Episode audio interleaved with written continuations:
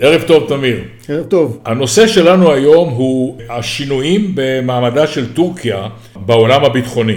בשנים האחרונות קרו כמה דברים מאוד מעניינים. טורקיה הייתה חברה בתוכנית הבינלאומית בהובלת אמריקה של מטוס החמקן ה-F-35. היא גם חתמה על הסכם לרכוש מטוסים כאלה, אבל אז במקביל היא פנתה לרוסיה כדי לרכוש טילי קרקע אוויר מדגם S-400. זה כמובן הדליק את הנשיא טראמפ, הוא ביטל את עסקת המטוסים. אה, כיום טורקיה מדברת שוב עם האמריקאים אולי לרכוש מטוסי F-16. במקביל, טורקיה מפתחת יכולת ייצור של ציוד צבאי, בעיקר מל"טים מכמה סוגים. להזכיר משהו היסטורי, בעבר לפני שנים רבות, טורקיה רכשה מישראל כמה מל"טים, אחר כך הם לא הביעו שביעות רצון מהמל"טים האלה, אני לא יודע למה, אבל בשנים האחרונות הם הפכו ליצרנים וליצואנים של מל"טים, הם מוכרים היום כמעט לכל דורש, גם במזרח אירופה, ויש להם כמה מל"טים שלפי המומחים הם מל"טים טובים מאוד לכל מיני סוגים של משימות. כלומר, טורקיה שהיא חברה בנאט"ו, וזה האבסורד, מצד אחד קונה אה, טילים, טילי קרקע אוויר רוסיים, ומצד שני מייצרת מל"טים ומוכרת אותם למדינות שלא תמיד האינטרסים שלהם הם אינטרסים של נאט"ו. בקיצור, יש פה בעיה, וישראל ניצבת מהצד, היחסים בין טורקיה ובין ישראל, כידוע, הם מתוחים מאז פרשת הספינה, אבל אה, אנחנו נצטרך אה, אה, לצלול פנימה לתוך הנושא הזה כדי לברר לעצמנו עד כמה הנושא הזה חמור. הטורקים עוברים בשנים האחרונות תהליך של גידול ולוקליזציה של התעשיות הביטחוניות. הטורקים בשנה האחרונה, הצריכה המקומית, הרכש המקומי של אמצעי לחימה הגיע ל-70% מתוצרת מקומית.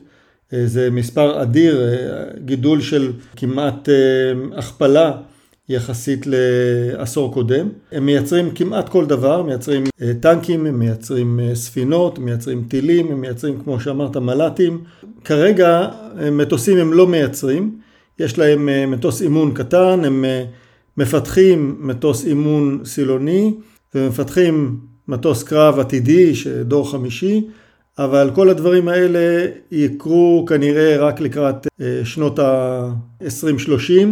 כך שיש להם פער רציני מאוד לשנים הקרובות. כשהם נבעטו החוצה מתוכנית ה-F-35, דבר שהם לא ציפו לו אגב, מכיוון שהחיל האוויר הטורקי הציב את ה-F-35 כליבה של היכולת המבצעית שלו לשנות ה-20 וה-30. הם פנו מצד אחד לאמריקאים, לאחרונה ביקשו לעשות שדרוג של מטוסי F-16. הפנייה הזאת נהדפה על ידי הקונגרס. יש התנגדות חזקה מאוד, בעיקר על רקע נושא הזכויות האדם, ומצד שני הם פונים לרוסיה, אה, לרוסים אין בעיות עם זכויות האדם בטורקיה, והם מציעים להם אה, לרכוש מטוסי אה, סוחוי 35, שזה הדגם החדש ביותר, מציעים להם גם אפשרות עתידית של סוחוי 50, אולי את הצ'קמייט, ואת המטוסים האלה כנראה הטורקים יוכלו לקבל, ואפילו לייצר חלק מהם בעצמם, אם הם רק ירצו, אה, ותהליך כזה יעזור לפורר עוד יותר את הברית של הטורקים עם המערב. כן, הסיפור הזה של טורקיה מעמיד, מעלה שאלה גדולה שעוסקים בה הרבה מומחים, מה המשמעות של נאט"ו בימים אלה? הברית הצפון אטלנטית אמורה להיות מין ברית שבמקרה חירום מדינות אירופה הברית תעזורנה זו לזו מול האויב הגדול בזמנו, ברית המועצות. העולם השתנה, לדעת מומחים וגם לדעתי, לברית הזאת אין היום שום טעם ושום ריח, זה סתם אה, גוף שבמטה שלו מעסיק אנשים, יש שם אנשים עם תוארים, אין היום שום משמעות, וכשרואים את טורקיה, חברה בכירה בנאט"ו, קונה S-400, מסוכסרת עם ארצות הברית על הנושא של מטוסי החמקן, אין שום משמעות ל, ל, ל, לברית הזאת. מחזיקים אותה מנימוקים היסטוריים, אני לא יודע למה, כי אין, אין ממש שום, שום צורך בברית הזאת. מצד שני, מתחילות להיווצר בריתות אזוריות קטנות יותר, שיש להן יותר משמעות, ואני חושב שבאחד מהפודקאסטים הבאים שלנו, אנחנו נדון בבריתות הביטחוניות הקטנות שנוצרות כאשר נאט"ו מאבדת מה, אה, מהחשיבות שלה. הנושא של אה, טורקיה ונאט"ו הוא נושא מאוד בעייתי. כפי שידוע לך, טורקיה ויוון, שהן שתי חברות משמעותיות בברית נאט"ו, הן מדינות אויבות. יש ביניהן עוינות ארוכת שנים שלא הולכת להיפטר.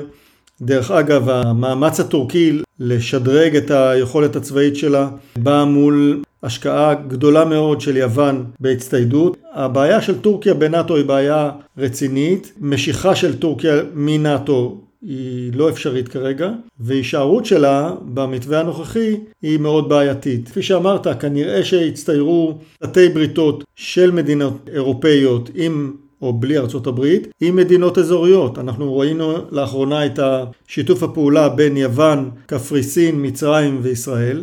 בנושא ניצול משאבי האנרגיה והתווך הימי, וכנראה שנראה דברים נוספים כאלה בעתיד. כן, תמיר, אני חושב שהנושא הזה יעסיק אותנו גם בפודקאסטים הבאים. בכל מקרה, תודה רבה בינתיים, ונתראה בקרוב. להתראות.